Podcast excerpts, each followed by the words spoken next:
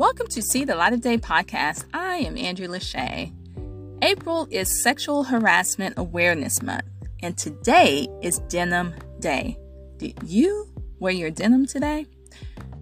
Denim Day is a national day of recognition that no matter what you wear, there is no excuse for sexual assault. So today, wear your denim and tell people why you're wearing denim. In addition, go to denimday.org.